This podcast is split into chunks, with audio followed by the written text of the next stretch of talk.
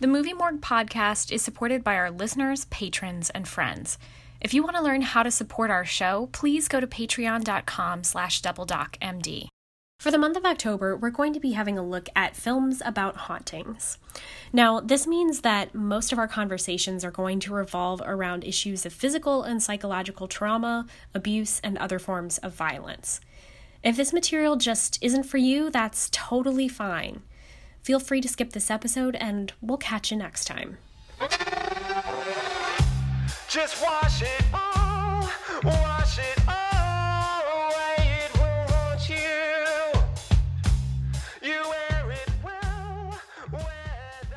Ladies and gentlemen and ghosts of all persuasions, welcome to the Movie Morgue, the Movie Autopsy Podcast.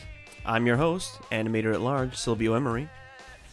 And I am visual culture scholar, Annie Neller. And today we are cutting into the 2015 Gothic Horror...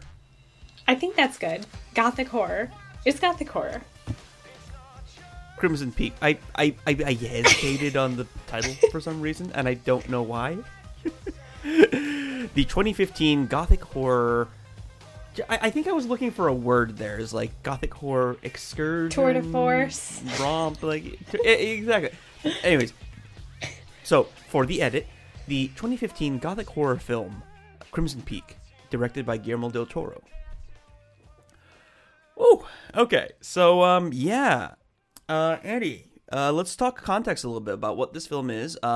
We love Guillermo del Toro because we are unabashed fanboys and girls.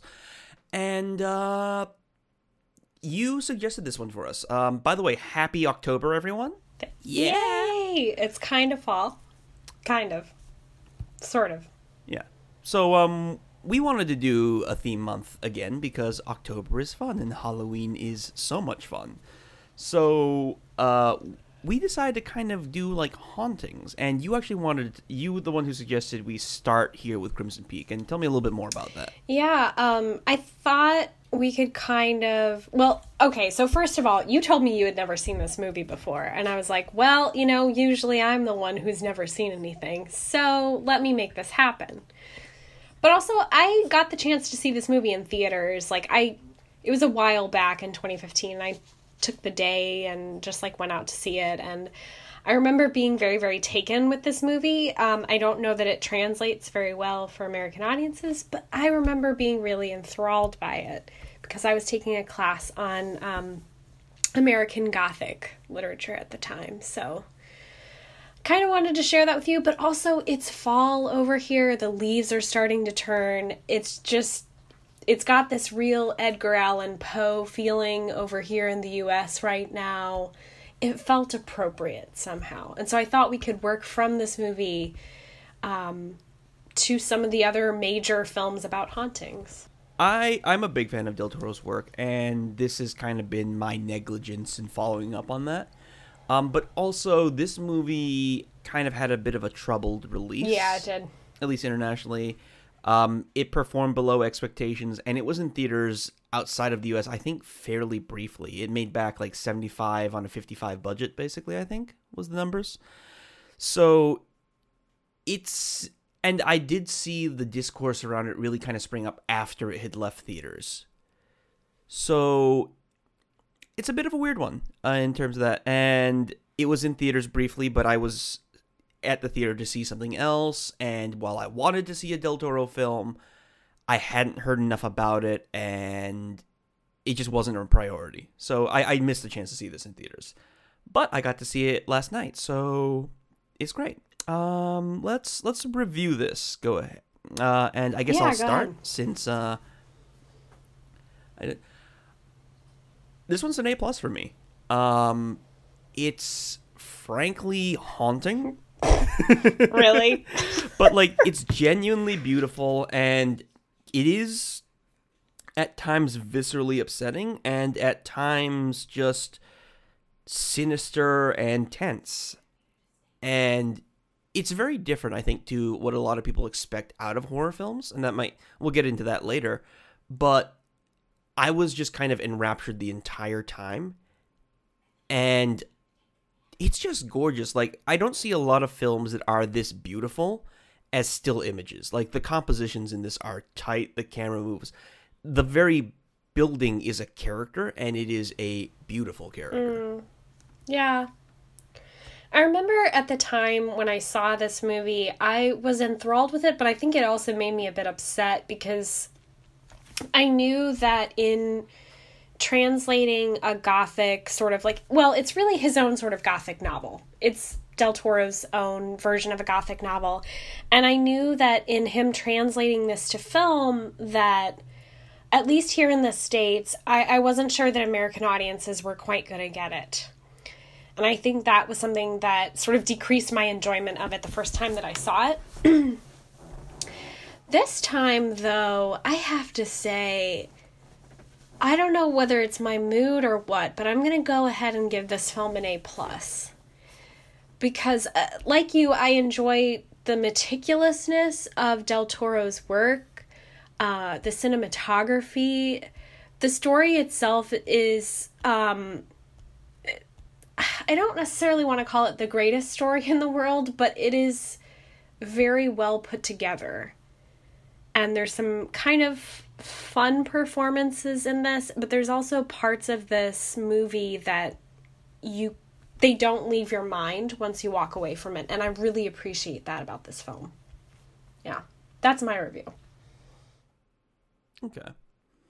Yeah. So yeah, spoilers, I guess, from this point going onwards. And also, I think a little bit of a content warning for this one, though we might want to put it at the beginning as well, is we are going to be dealing with themes of... the warning itself is a spoiler. Themes of incest, sexual violence, and body horror.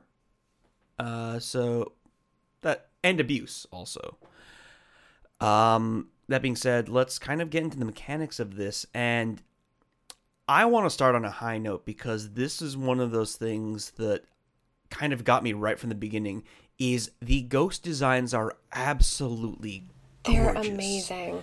And because we came to this kind of from a perspective talking about ghost movies and having this extended conversation about what is a ghost movie, how hauntings are sometimes a person and sometimes not, and they kind of ride the razor's edge between being in those two states.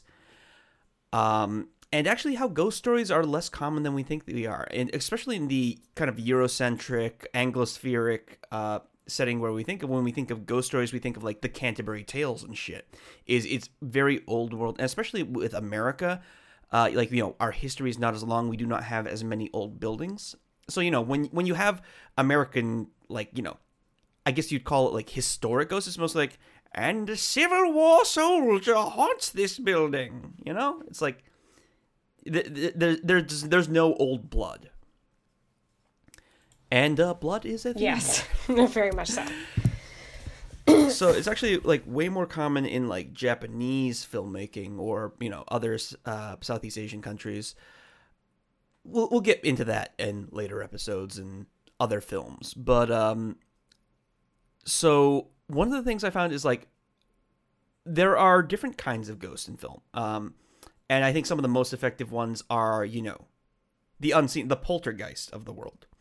Those are some of the most terrifying ones in the Western filmic tradition.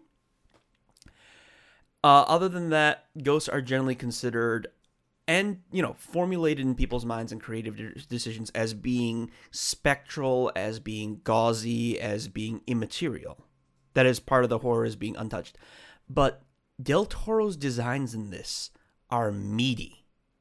And that's kind of incredible. Like, there is a real reckoning with the physical body and the decay. And so, like, they are immaterial beings, but they move in material ways.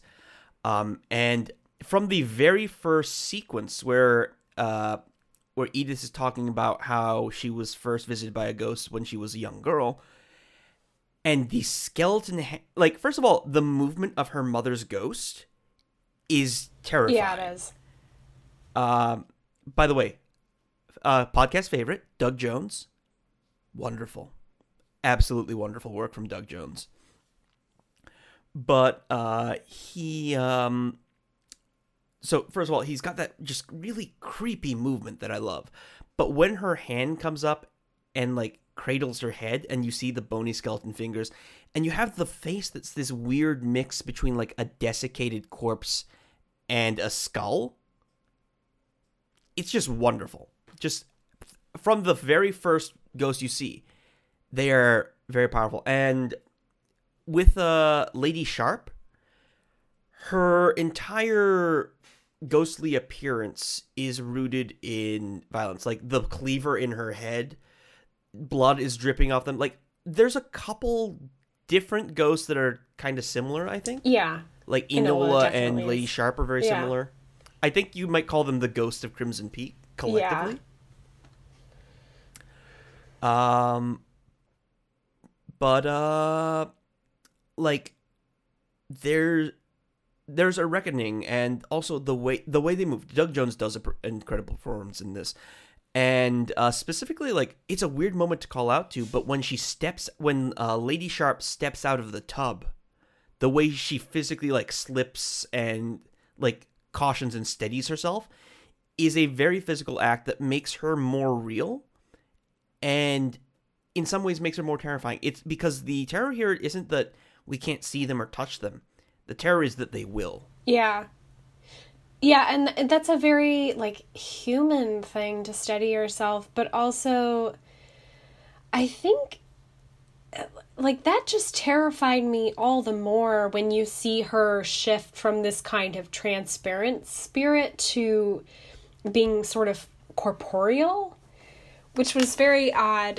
Usually in a lot of ghost films, you know, like, you either have that invisible ghost that you were talking about before, or you have some kind of spirit that is, like, neither here nor there, like, transparent in some way. And this is something else. And I really kind of like that, because when Edith encounters the ghosts, we get this real sense that, in the world of the supernatural, not only are they outside of time, they're also inside of time. But there's something about them. They're trying to communicate with people, and their appearance is so off-putting that people don't listen. They let fear kind of take over. And so I thought that was really communicated well through the bodily movement, like how they make the audience feel that. The other thing is, I think, is kind of interesting is the designs are concerned with body. And I'm going to be on design for a while here because it's one of my areas of interest. And it's legit. But also it's one of the things that's really fascinating about this, because generally speaking, when we look at ghosts, there's a couple different approaches that happen. You know, you have the gauzy, you have the blurry image. And especially looking at historical kind of ghost fiction, a lot of this is rooted in the media of photography, you know, the photography. And so, like, a lot of the kind of imagery that we have in mind of ghost is stuff like, you know, trick photography or multi-exposure plates and so on. So it's very often these kind of very ethereal, very difficult to see things. And we get a bit of it. There's one ghost that I think that we never really explain, that's just like a kind of wisp of shadow. And that's kind of what we think of. But we are allowed to see these ghosts. And they are not gauzy women. But what we do see is we see bones. We see broken features. We see exposed things. And, like, Lady Sharpe is a great example, because when she steps out, she is a bloody, dripping skeleton. But there's also, like, this kind of ethereal mass that shows her body, and the skeleton is contained within it. These are meaty ghosts. Like, they have breasts, for one thing. Like, the ghosts are 90% women because of the story going on. But, like, and it's not just, they don't have a bosom. They have breasts, and those are dripping red and wet with blood, and it adds to the terror. Like, they are naked ghosts. They reckon with having had a body, and with having had a body that is rotted or mutilated or broken. Yeah. Actually, did you ever see It Follows? I I did see It Follows. Because that was one of the things that Lady Sharpe's ghost reminded me of. This nude, older woman. There's a particular scene in It Follows for any of our listeners who have seen it. Yeah, I remember. I know the one you're talking about. That was kind of what it reminded me of in this way. I mean, it's definitely about death and decay and aging in these very stark physical terms, which is also partly why I think I liked it so much. But a lot of the ghosts that we see carry the marks of their trauma. Like, they are quite literally manifestations of trauma, which is, I think, why they reside between the corporeal and sort of, like, the image, like, the non-corporeal world, because they are trauma. So, yeah. I do like the design, though. Did you watch the behind-the-scenes video? There's a lot of them online. I have not. Okay. I intend to, honestly, because, first of all, like, whenever Del Toro works on something, there is so much enthusiasm and love for it. Like, I would love to visit Del Toro's house. Have you seen his house? I have. I've seen his notebooks, too. It's just a gallery. I just want to hang out with Guillermo del Toro. Dear Guillermo del Toro, please hang out with me. I'll save that for the letter to the editor. Please be Doc's best friend. I would love to see his notebooks for this movie, too, though. The kinds of designs that he went through for this movie. Maybe I'll see if I can find some of those for after. Yeah, no, because I love his notebooks for Hellboy, for example. Oh, yeah, those are the best. Just positively gorgeous stuff.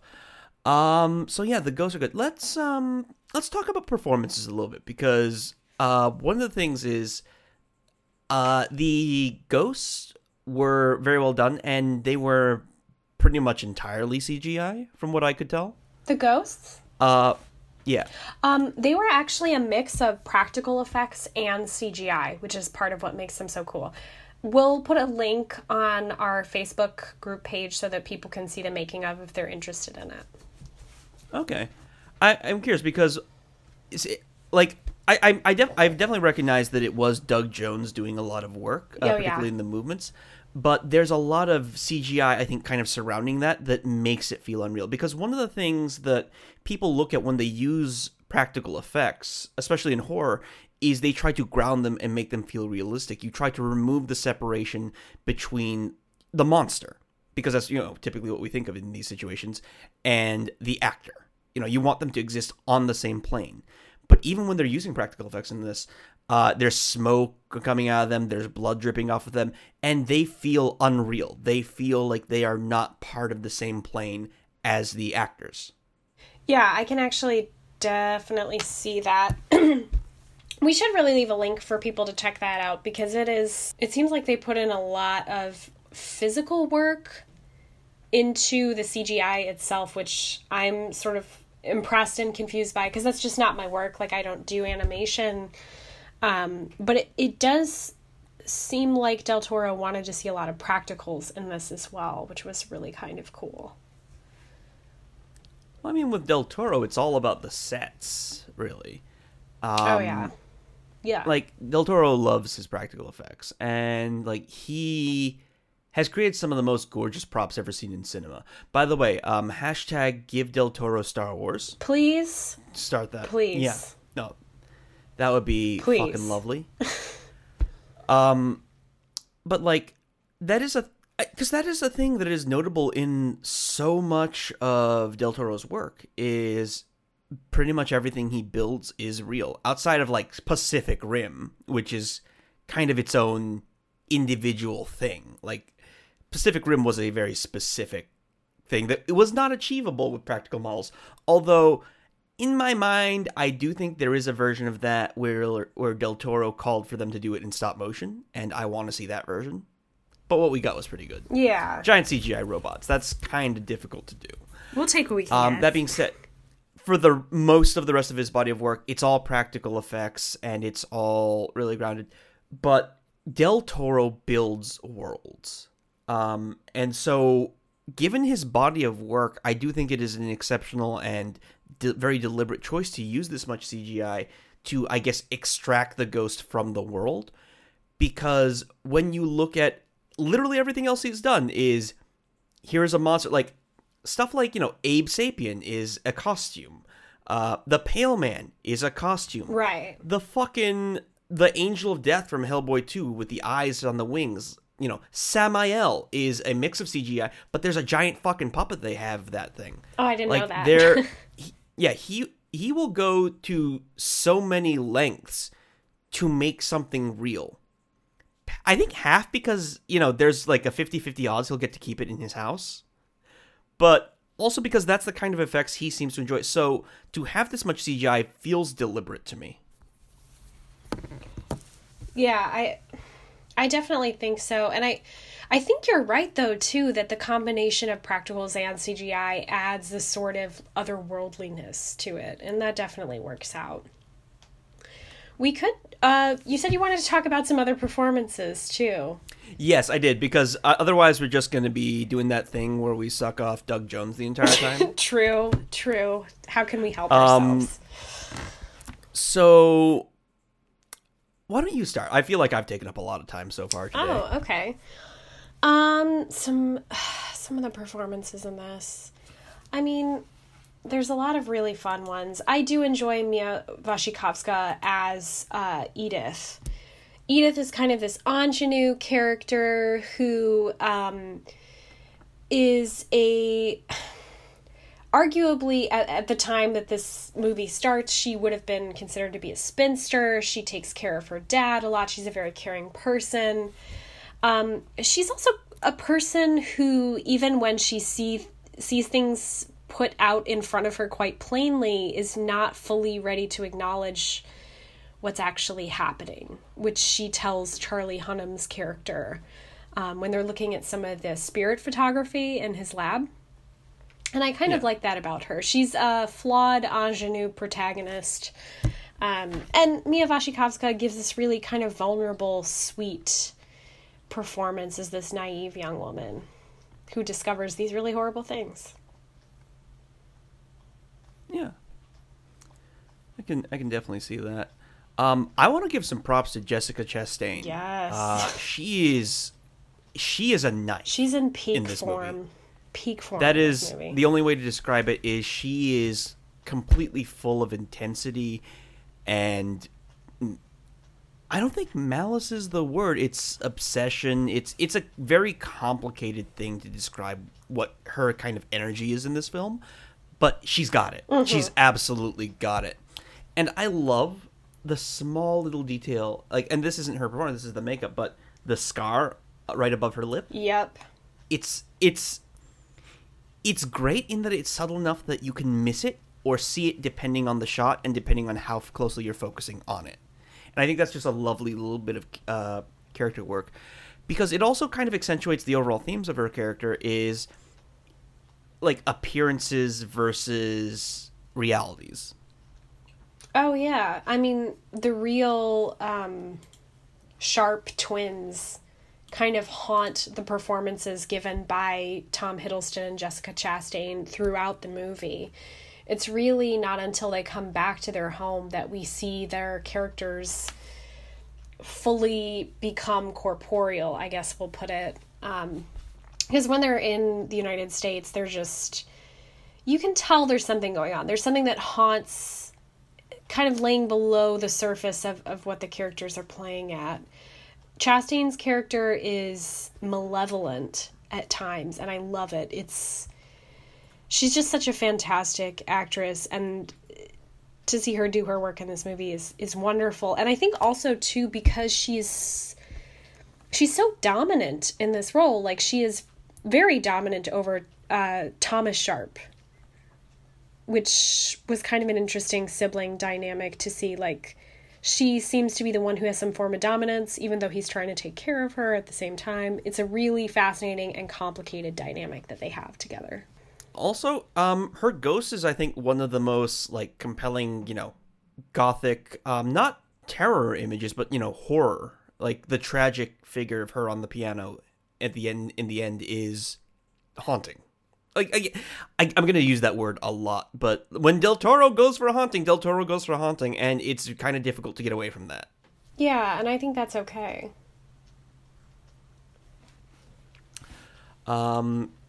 Shall we address the Hiddleston in the room? You might as well. What did you think of him in this? I liked him in this.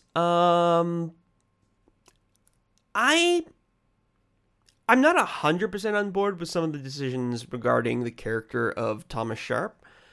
But I recognize that they kind of play within the genre. And honest, as an overall judgment, it works for me. Like, this is one of those things where it's like, this isn't necessarily made for me, I think. Because one of the things I noticed in particular, especially once the twist is revealed, you know, that they are a pair of incestuous twins and so on, the kind of framing and cinematography around that and the way that the story chooses to present itself kind of strips away some of the horror and begins to present itself as like a... what's the word I'm looking for? Murray Brennan uses this all the time. Fucking...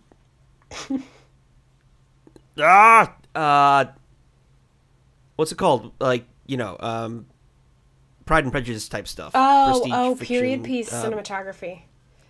Not period piece. It's like... There's a name for that genre. It's escaping me. It's driving me nuts. Oh, are you talking about, like, Jane Austen, like, Edwardian literature? Yeah, there's...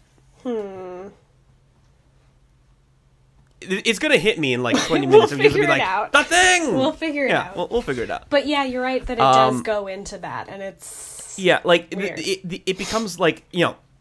Feels like a break. Like, especially, like, the shot of him, of Tom Hiddleston and Jessica Chastain, you know, with the hand job shot. That is right out of a bodice ripper. Oh, like, yeah. That is a romance novel cover. Yeah.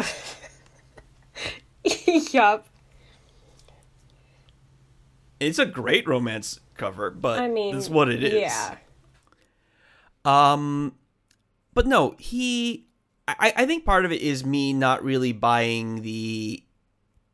And I think it's this is probably more an issue with the script than a performance, but the whole, like, oh, but I really do love her twist, I don't particularly dig.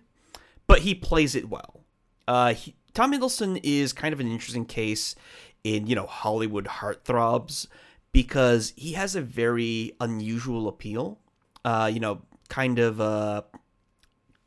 ambiguous, kind of...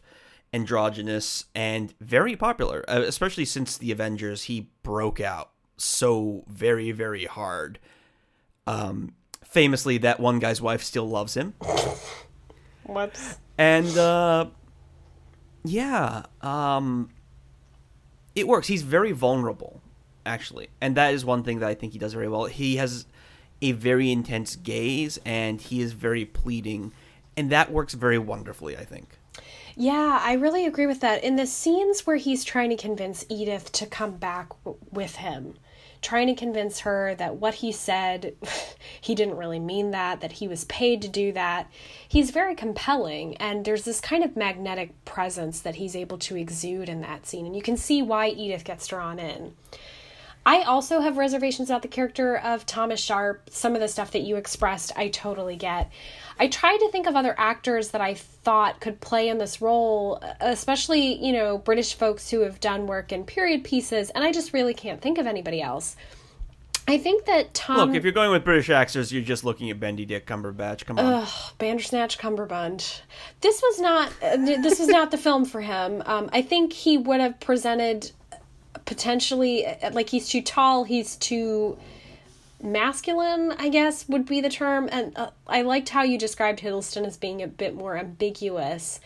I think that works here because we get this feeling that these two kids endured a lot of abuse in their home, even though that's not really detailed in the storyline whatsoever.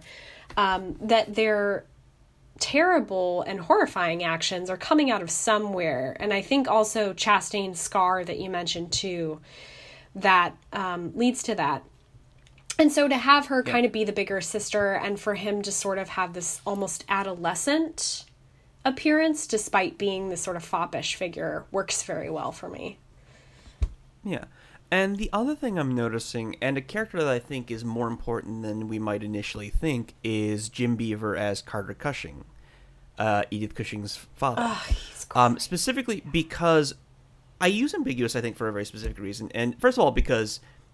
as an actor and in the kind of meta text of our familiarity with Tom Hiddleston. That is a part of his appeal. That is a part of his image. And I'm not going to take away from that. But I think it is also important to this film because Jim Beaver there is as a contrast in masculinity. Yeah. Yep. He is constantly shaving. He is keeping trim. But also he represents the American industrialist, the, you know, bootstraps, fucking, you know, what's the guy? He represents your Howard Hughes. The nouveau riche, robber baron, industrialist. Exactly. Yeah, absolutely. But you know, you notice how many scenes, because he's only in like the first 15 minutes of the movie, and he spends about half that time shaving. Yeah. So when you compare him to this kind of this nouveau riche industrialist who talks about rough hands, to this kind of foppish, tailored, manicured, old money, you know, kind of wilting tragic figure, it's a very direct contrast. It is quite a clear-cut distinction, and it's one that's very historically accurate to, you know, it's a really interesting moment that this movie is sort of poised on the brink of. It's the, I think, mid-century in the 19th century, and you have a lot of people coming over from Europe during that time to visit the Americans. And, you know, Europe is held to be the standard of all that is cultured during this time period. And America is attempting to cut its swath into that. You have a lot of people who are not old money who are here, like Edith and her family. And so part of the way that they distinguish themselves from the European aristocracy when the Europeans visit is this idea of this ethic of hard work, that Americans are fundamentally hardworking, and that part of the reason why the European aristocracy is in decline is because they're lazy. So that's where this sort of like soft hands metaphor comes in. What was once a gendered way to distinguish between women of different social classes in England now becomes a way to both feminize the aristocracy and also a way to distinguish between Americans and Europeans. It's a really interesting and weird metaphor. Okay, so I actually want to know your thoughts specifically about Charlie Hunnam as Dr. Alan McMichael. Okay. I'm curious to your read on the character because I have some thoughts, but I want to see kind of, because I think you're more familiar with the kind of period piece that we're talking about and the kind of gothic fiction. So I want to see like kind of your take on it before I start talking. So this is actually a movie that I've used to teach on the gothic before because the character tropes are laid out so perfectly in this movie. It's great. You've got your three archetypal characters. You've got the female protagonist who is smart, but she's also deeply romantic, and the interplay between those two things shapes the plot. She also has her first sexual awakening. It's usually with a dark anti-hero who is modeled after Lord Byron. He typically has dark hair, and he's handsome and charming. You know that there's something nefarious that he's up to, but still she decides that, you know, she likes him enough to give him a try. And then we have the third character, whom Charlie Hunnam plays to a T. And this is the sort of golden boy, boy next door type character. Oftentimes he'll be a family friend or a friend of a friend whom she's just encountered for the first time.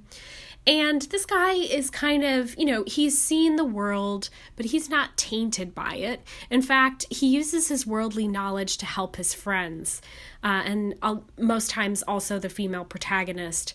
He oftentimes shows up at the beginning of the novel and then disappears for a while and shows up again at the end. He's sort of the bread in the gothic sandwich, if you will. And, you know, he's just kind of a warm and charming and affable guy. And a lot of times he's the guy who ends up with the female protagonist because during the Victorian period, a happy ending for a Victorian woman was a marriage to somebody of your social status or higher. So there it is. And Charlie Hunnam does a really pretty good job. You know, he's warm and he's affable and he's likable in this movie. Like, he's believable to have been her friend for years. They kind of had that repartee, I guess. I liked his performance. I tried to think of other people who would do well in this role, and I just couldn't really think of anybody who could exude that type of charm and warmth. I think Charlie Hunnam is fine in the role. I actually like him in this, particularly because one thing I notice is I do have those expectations. Regency drama. Those are the... See, I told you. Regency romance is the genre I'm thinking of. Yeah, okay. See, I told you it popped into my brain. But in a Regency romance like this, definitely as the academic and as the character, there's an archetype to be played into. And I felt like it did, at least in my interpretation of the film, subvert that, because... they seem, even with all the tribulations they go through, it does not seem like an explicitly romantic relationship. So, like, when he shows up to save her, when he's investigating, I don't see, I think, any of the signifiers that I normally expect, where he, you know, I would expect his character to be investigating because he feels like he should have been with her instead. I feel like it's more out of concern for someone he considers a friend. Especially, I think what really helps that is the kind of scenes where they talk about her book, or where they look at the spirit photography, and they seem to share academic interests, and they feel like friends. They do feel like friends, and that's, again, very period-specific. Victorian ideals about love and courtship were very centered in the idea of amiable friendship and companionship as the ideal form of partnership. So, that's me bringing my knowledge of the genre to bear on this movie and perhaps reading into the text. But, they're presented as sort of, kind of like intellectual peers to a certain extent. And that's another thing that you see in the Victorian era novel at times. So, yeah, I think that was kind of what I read into it. The other thing that I wanted to mention, just for the sake of our listeners, is the distinction between the Regency era and the Victorian period. It's an important distinction to make because in Regency-era novels, what you see is, the stuff that you'd be familiar with is Jane Austen, Sense and Sensibility, Pride and Prejudice, those sorts of very localized family dramas that are also about courtship and marriage and, passing on the family line, that sort of stuff. That's come to be this whole romance novel genre in itself called Regency, which is its own thing. But the actual period that comes after that is the Victorian Gothic. And it's, it is this movie. It's this exploration of, science is kind of reshaping the way that we think about faith and spirituality and the divine. And it's making us ask questions about Judeo-Christian values. And, it's getting us to think more about human sexuality and what this means and all that sort of stuff. So they're two very distinctive periods. And I just wanted to make sure that listeners knew that. That way no one tells anyone that Crimson Peak is a Regency story, although that would be hella fun. But that would also be Pride and Prejudice and zombies, and not Crimson Peak. I don't know. Do you... Actually, isn't... See, here's the thing, and I have some things about first and second viewings to talk about, but I will confess I only saw the film once. I meant to see it again before we recorded, but it's been storming and weather and some other stuff going on. But, because Leslie Hope is credited as Mrs. McMichael. Yes. So he might be married. No, that's his mom. That's the one who gives Edith a bit of a set down when twice, because she's shady as hell, because it's Buffalo, New York at the turn of the century. She's the one who tells Edith that she will help her to find her place. Okay. Yeah. Okay, girl. I was expecting more of that at the beginning of the film. Like, it seems to set up, like, some very, drama in the aristocracy, and then it's just like, no, fuck, dude's dead. We're going to England. Well, and that's what distinguishes Gothic novels from Regency novels, right? The Regency novel is very local. It's usually rooted in one setting. The Gothic novel is oftentimes about travel or... That's where Dracula comes in, and that's why you get epistolary novels, which are letters that are sent to people. It's a small detail, but it's what distinguishes the two things. Bern Gorman was also in this. He has a small role. He's, I think, a private detective that they've hired to track down information. Like, it's a bit part, but I was just like, Bern Gorman's here. That's kind of fun. Yeah. No, I love him. He's great. Actually, no, I want to go back to Tom Hiddleston for a second. Because there is one weakness that I think is kind of outside the purview of the actor himself, is I don't like his ghost. Well, yeah. I don't mind that they had his ghost, although I think I would have preferred all the ghosts of this film to be women. Just because that... I don't really have a greater philosophical point that I want to reinforce with that. It just feels... natural. It feels right for this film. It seems to flow with the fiction because you have so many ghosts and they are so non-specific, I think. Like, and part of it seems to be the tragedy. Like, a lot of this is about, there are themes within the ghosts. You have themes of motherhood. You have twice you have themes of motherhood. You have jilted lovers. You have murdered lovers. And so, to have this one, and also he's the prettiest ghost. He's the princely ghost. Yeah. And that's, I think, why I kind of hate him in that. I agree. Because it also, it codifies his redemption. It does, and it also codifies his trauma as equivalent to that which he's inflicted on these other women. Which is also why I kind of wanted... all the ghosts in the movie to be women exclusively as well. Because this story, the reason why they kill these women is to restore their family's wealth. They are an aristocratic family that is without money, which is what was happening in England around this time. And they are willing to kill anyone and, just scheme people out of their money to do these things. And that's where the source of the trauma comes from, is from them scheming their way back into wealth after their dad has lost all their money. So, yeah, it made his trauma seem equivalent to those of the other women in the story, and I just wasn't quite buying it entirely. But that might be me. Yeah.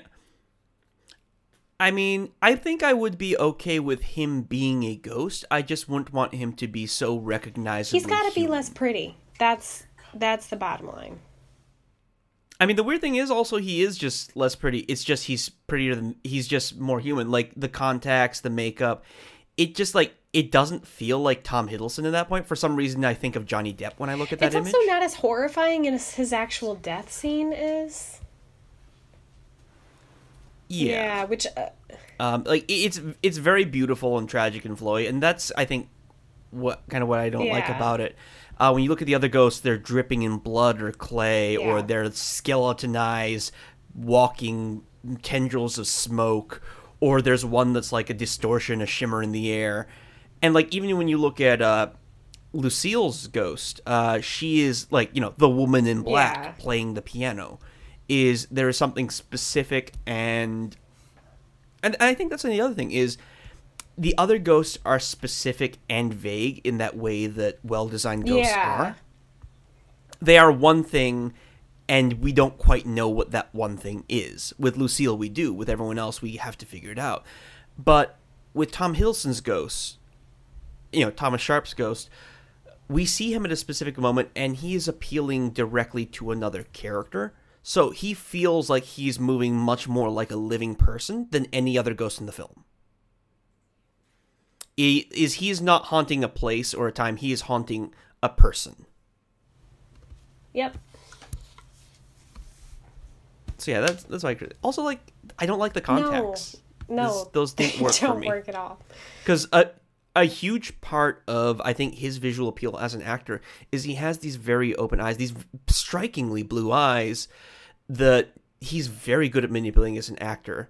And so, like, I think, like, if you had him be, like, a nasty, gnarled up ghost and you still had those eyes, that would totally work for me. Oh, yeah, absolutely. I was also kind of expecting that... I think some of the visual language in their setup that I was expect that... Lucille would get caught up in the machine. Yeah, I'm wondering what happened there. The machine seemed to be set up from the time that they arrived at the house to be some sort of plot device, and it really was not. So I'm wondering whether there was a production issue or what happened there exactly. I don't know. Yeah, because, I mean, specifically it does steam Tom Hiddleston's hand. It does injure him, and it takes them a while to get it run. And they're running it well past when the snow starts coming and the dirt starts hardening, and we start to have the problems that will shut down the economy of the house. So part of the kind of overall narrative of the Sharpe family seems to be industry into recklessness. And so I was really expecting, like, Lucille's hair to get caught in the gears or something. Yeah, I think that actually would have been a fairly fitting end for her. Like, the end fight scene is interesting, but I do have to agree. Yeah. Yeah. I don't know, because, like, the other thing is, like, that is my one disappointment is when Edith kind of hits her in the head with a shovel, you know, I told you, either I kill you or you kill me. It's like, bang, I heard you the first time. Like, that feels very, like, you know, Van Helsing, you know? It's like, if you're going to kill someone, kill them. It's a little too badass and a little too quippy and, I think, modern, strangely enough. It sounds like a studio note to me. It sounds like a studio note, like, and it makes me, again, I wonder if the last 15 to 20 minutes of this film had to be reshot at some point because somebody at the studio didn't like the way this was going. Like, this could have been a little bit more Pan's Labyrinth than it was. Like, we had the visual cues from Pan's Labyrinth early on in the film. The father's face smashing scene was particularly good. Oof, yeah. Yeah, and they didn't carry it out. And that is the other thing, is there's a focus on the grotesque. Like, holy shit, Jim Beaver's bashed-in face was fucking visceral. Oh, yeah. Like, the prop work on that was great. The dummy they used to smash into the sink after the first one. Because it's a very good likeness of his head, and it's caved in parts. It's fucked up. It's a great moment in the text of the film, I think, partly for its emotional resonance. And I mean, part of where Guillermo del Toro gets so much of what he does in his work is definitely from the Gothic. Like, he is very intimately familiar with Spanish Gothic and other forms as well. And there is this kind of focus on violence, and it's specifically disfigurement. Like, that's what it usually is. There's something about the body and, you know, disfiguring the body, losing a limb, being cut in a certain way, having your face disfigured, that the Gothic literature and stuff afterwards in this surrealist period all kind of explore, because that's all stuff that's about identity, right? And like a sort of destruction of identity to a certain extent. It's also something that's a reference to other things going on during the Victorian era. You know, like, the Gothic literature genre is really kind of the beginning of what we know today to be horror films. Like, that's where this comes from. And it comes from a very specific type of theater that comes out of the Gothic called Grand Guignol, which is this type of theater performance you could go and see. They were scary shows, sometimes with ghosts. They were also about reenactments of really bloody murders and stuff like that. So you could go and see Grand Guignol theater and see these sorts of gory stories play out on stage. And Del Toro really plays into that because that is his strong suit. Yeah, the other thing is also specifically the locks of hair.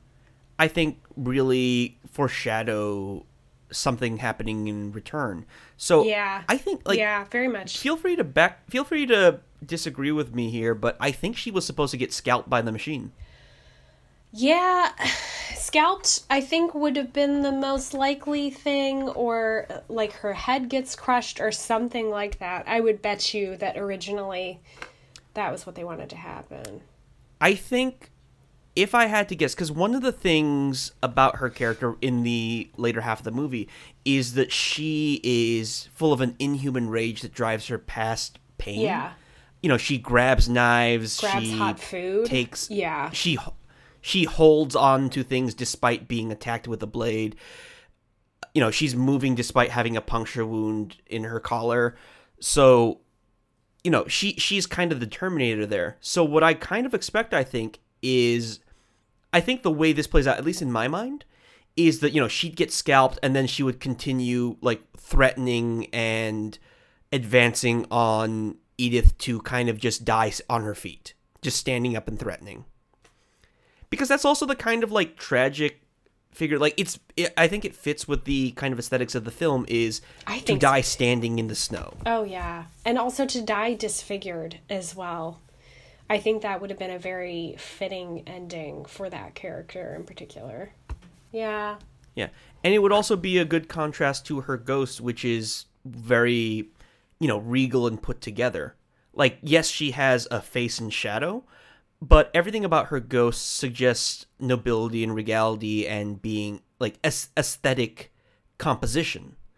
Whereas she's out in the snow being bloody and violent and uncouth, I guess you could say. Especially when you look at the weapon she chooses, it's a big cleaver. It's a very working class kind of thing. Everyone else is, you know, stiletto blades or fountain pens. And she's out there with a cleaver. Yeah. Next to an industrial machine. Yeah. And I guess, like, that's maybe another thing we can look at is the kind of interjection of the Industrial Revolution into the aristocracy and the meaning of money. Oh, yeah. Big time. Because, like, you know, again, we go back to Jim Beaver. Jim Beaver is the industrialist. That is where the money and the old aristocracy is coming to the industrialist to beg for scraps. Yep, which was exactly what was happening at the time, and there was all kinds of just, like... Well, and we get this that plays out in that scene where Thomas Sharpe is presenting his idea, and, it, like, basically all of this stuff that they've been able to depend on previously, this aristocratic privilege of, like, you know, you show someone one of your inventions and somebody just decides to bankroll it, that ain't gonna cut it. In, like, 1890s New York. It's just not. And so they do have that great moment. It's also a moment where a lot of women are working, too, and sometimes for the first time. So even Edith and her father is quite well off, and, you know, she's able to come into the office to type up her stories. That would have been... That's a big deal, especially for American women. For British women at the time, especially British aristocrats, they were shying away from that, which we really kind of get a sense of from Thomas Sharpe's sister. Yeah. I want to make a note specifically there. Is one of the things that we kind of engage with, and I feel like this is a little bit of, like, meta-commentary on the film's thing, is specifically the kind of notation and the call-outs to both Jane Austen and Mary Shelley. Yeah. Because Jane Austen, I think, is seen as, like, she's still beloved today, and her stories are fantastic, but she is seen as a very kind of old-world kind of formulation on the female writer. And especially recently, and I would say I'm more after this film comes out than I think at the time, than 2015, is there's been a bit of a renaissance or a re-imaging of Mary Shelley. Yes, there has been. As kind of like the primo goth bitch. Yes.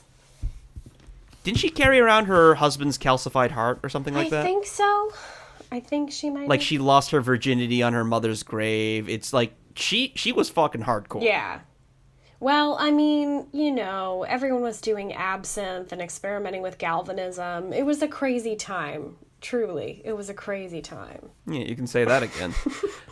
So, and the other thing, and I think this kind of plays into why I can accept that Charlie Hunnam isn't a love interest, is she says to, you know, the rest of the gathered regency in the, not the regency, but, you know, the rest of the high society women, in, you know, as she's passing them on the stairs, like, you know, I would look, she's a Jane Austen. It's like, no, I'd rather die like Mary Shelley, you know, a widow. Yeah, I think. Yeah, or a widow.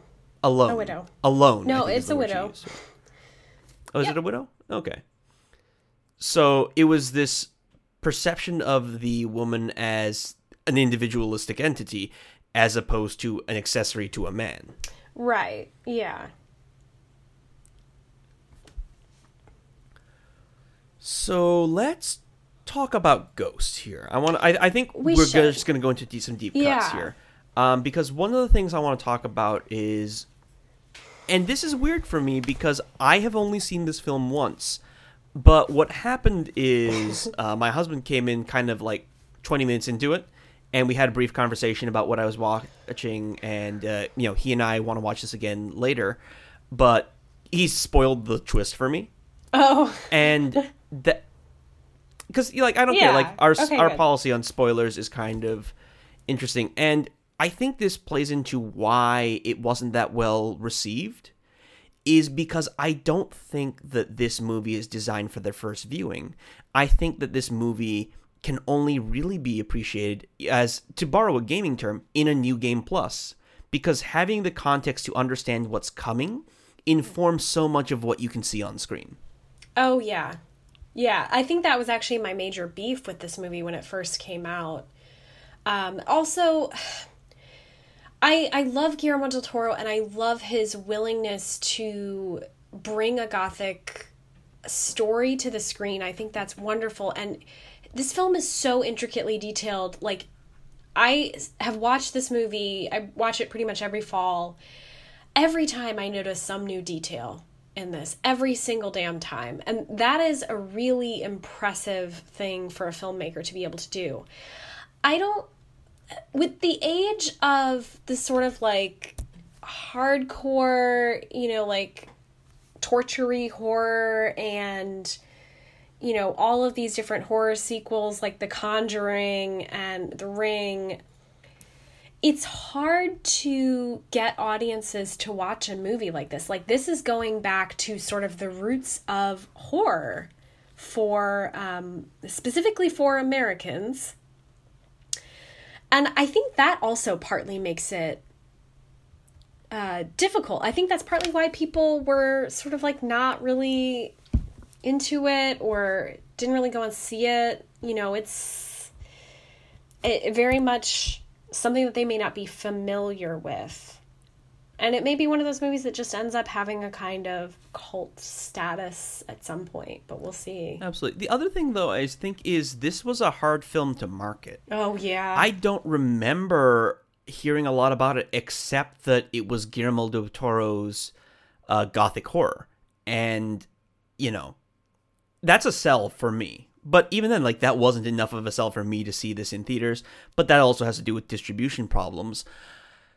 Is, like, the posters make it look like a ghost romance, I guess. And yeah, I barely remember the trailers for it. Yeah, because how it was marketed over here was they're kind of like, OMG, you guys, Tom Hiddleston is in a period piece, and it's coming out soon. And so that was how it was marketed here in the States. And, I don't think that works, because sometimes the public's that go and see horror movies are different and distinctive from those that go and see, say, a period romance. So, yeah, I believe this is, I believe, from the Wikipedia article on the reception and critical and commercial. But apparently, the audience reported back about 60% female, and like 55% of that was 25 and up. So this kind of looks like it skipped the what you would expect to be the typical horror audience, which is young adults through teenagers through young adults. I think that kind of makes sense because, like, I'm not the only woman who went to see this, obviously, but as somebody who went into this movie, I went into this movie specifically because it was gothic. So they may have caught the, how do I put this, the sad grad student crowd, I think. That was probably who went to see this. And that's also a public, We're out there, we're sad, and we're into nerdy things. Going back to the second viewing thought, one of the things is how deliberately paced this movie is. Mm-hmm. There's very little sudden, and even when you have, like, a scary sequence with a ghost is, like, look at the bathtub sequence. That sequence probably lasts, what, maybe 2 minutes? Yep. I'd have to estimate. And for what happens, very little actually happens in that, is she goes to the bathtub. She sees the lady with the cleaver in her head. She runs away from it. The lady gets out of the tub and follows her. And that's kind of it. And in a modern horror movie, in something that was tightly paced, that would be maybe a 30-second sequence. Yeah.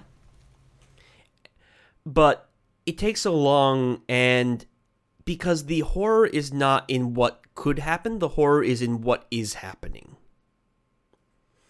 And that, I think, is very atypical of modern horror. Oh, yeah. Yep. But that being said, there are some great jump scares in it. Oh, like totally. When the ghost appears in the doorway and slams it shut and it turns out to be a closet. That's such a good scare. Yeah, that's a great jump scare. Yeah. But this does lead me to a crazy take. Okay. Which I like. Give me your craziest take. Okay, Annie. What is the audience? We're all ghosts. We're all ghosts. Yeah. Consider this, Annie. Characters don't look at the camera until the final act. Ah! Wait. We are outside of time and we are powerless to stop what's going to happen, even though we know it's happening. This is why the second viewing is important. Oh my gosh, are you serious? Oh, no, that works. Tell me I'm wrong, Annie. No, that works so well. Oh, my God. Yeah. Because up until the incest is revealed in its full glory, no one looks at the camera. But then, Edith looks directly at the camera. Tom Hiddleston looks directly at the camera.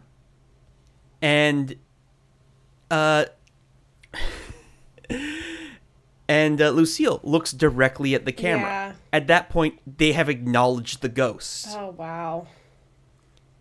Because we are seeing what's happened, especially on a second viewing. Once you know the twist, you look at Edith and you want to tell her what's happening, but you can't because she will not understand. Mm.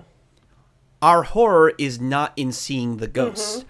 Our horror is being one of them. I think this is one of your best ones yet, and it totally makes sense. Ah. Yeah. I bet. Uh-huh. Uh-huh. Yeah. You're getting imaginary applause from me, because I think that's brilliant. And, yeah, I mean, that kind of wraps it for me. I mean, there's something to be said for the house being a character and literally breathing, but that just really kind of falls into Guillermo del Toro is a brilliant bastard, and that's kind of his baseline. Yeah, and also in a lot of Gothic horror novels and stories, there are houses that are personified in a way. So, like, this house doesn't just breathe, it has blood. The clay is kind of its blood, and it speaks as well through the voices of the ghosts. So, yeah. It breathes through the chimneys in the flue. Yeah. It has temperament in the elevator. Yeah. Yada, yada, yada, yada. Yeah. And it's wounded. It is wounded, and I think you can make the case that the house itself is actually the main haunting in this film. The house is the corpse exquisite, you know, it's the exquisite corpse. It's the British Empire in a state of decay. It's the nation and national identity in a state of change and transformation. The Gothic is really a way for, the British Gothic specifically, was a way for people to meditate on the decay of the British Empire, really, the decay of the aristocracy, really the decay of values that Britain had held up for a long time as the central tenets of its identity and its system of hierarchy. That was all changing because of the Industrial Revolution. And its status as a superpower was being challenged. So with all that political context out the window, I mean, the house is really quite a beautiful metaphor in this film, and I think I speak for both Doc and myself when I say, in our sort of letter to the director here, "Dear Guillermo del Toro, please keep making movies like this one. Please keep making films about places that are in a state of transition and uncertainty and fear. I think that's where you do some of your best and most detailed work. This film is truly exquisite. It is amazing to come back to after a period of time and watch again. I'm constantly finding new things in it. And there are very few films that are like that for me. And perhaps for Doc, since he's seen this for the first time as well. So keep making stuff like this, and gee, I hope they give you Star Wars. I really do. To quote Eddie Izzard, and that's why it's a bad idea when cousins marry. Yep. And I think that's us for the day, then. That's a wrap. Unless you've got anything yet. Well, yeah, okay. This has been the Movie Morgue, your movie autopsy podcast. You can follow us on Twitter at Movie Morguecast, or download us wherever good podcasts are found. I've been your host, Silvio Emery. You guys can follow me on Twitch and Twitter at DoubleDocMD. I will be streaming a whole slew of horror games this October, so hopefully I'll see a couple of you guys there. Annie, where can people find you and your work? Well, I'm Annie Neller, and as always, you all can find me on Twitter and Instagram at Lights and Music, where I post pictures of my dog and the food that I eat. And as always, we have a Discord and a Facebook community. Feel free to see links down below in either of those, because we like talking about these, and these conversations absolutely continue after the recording is over. So thank you guys so much. Our intro music, as always, is Trouble by Ipso Factopus. Find a link to their EP in the description. And thank you for listening. We're supported by, listeners, patrons, and friends. Listening helps us, talking about us helps us, and if you want to financially support the podcast, our Patreon is patreon.com/doubledocmd. Links to everything below. Thank you guys so much. We'll see you next week. Bye-bye. Bye.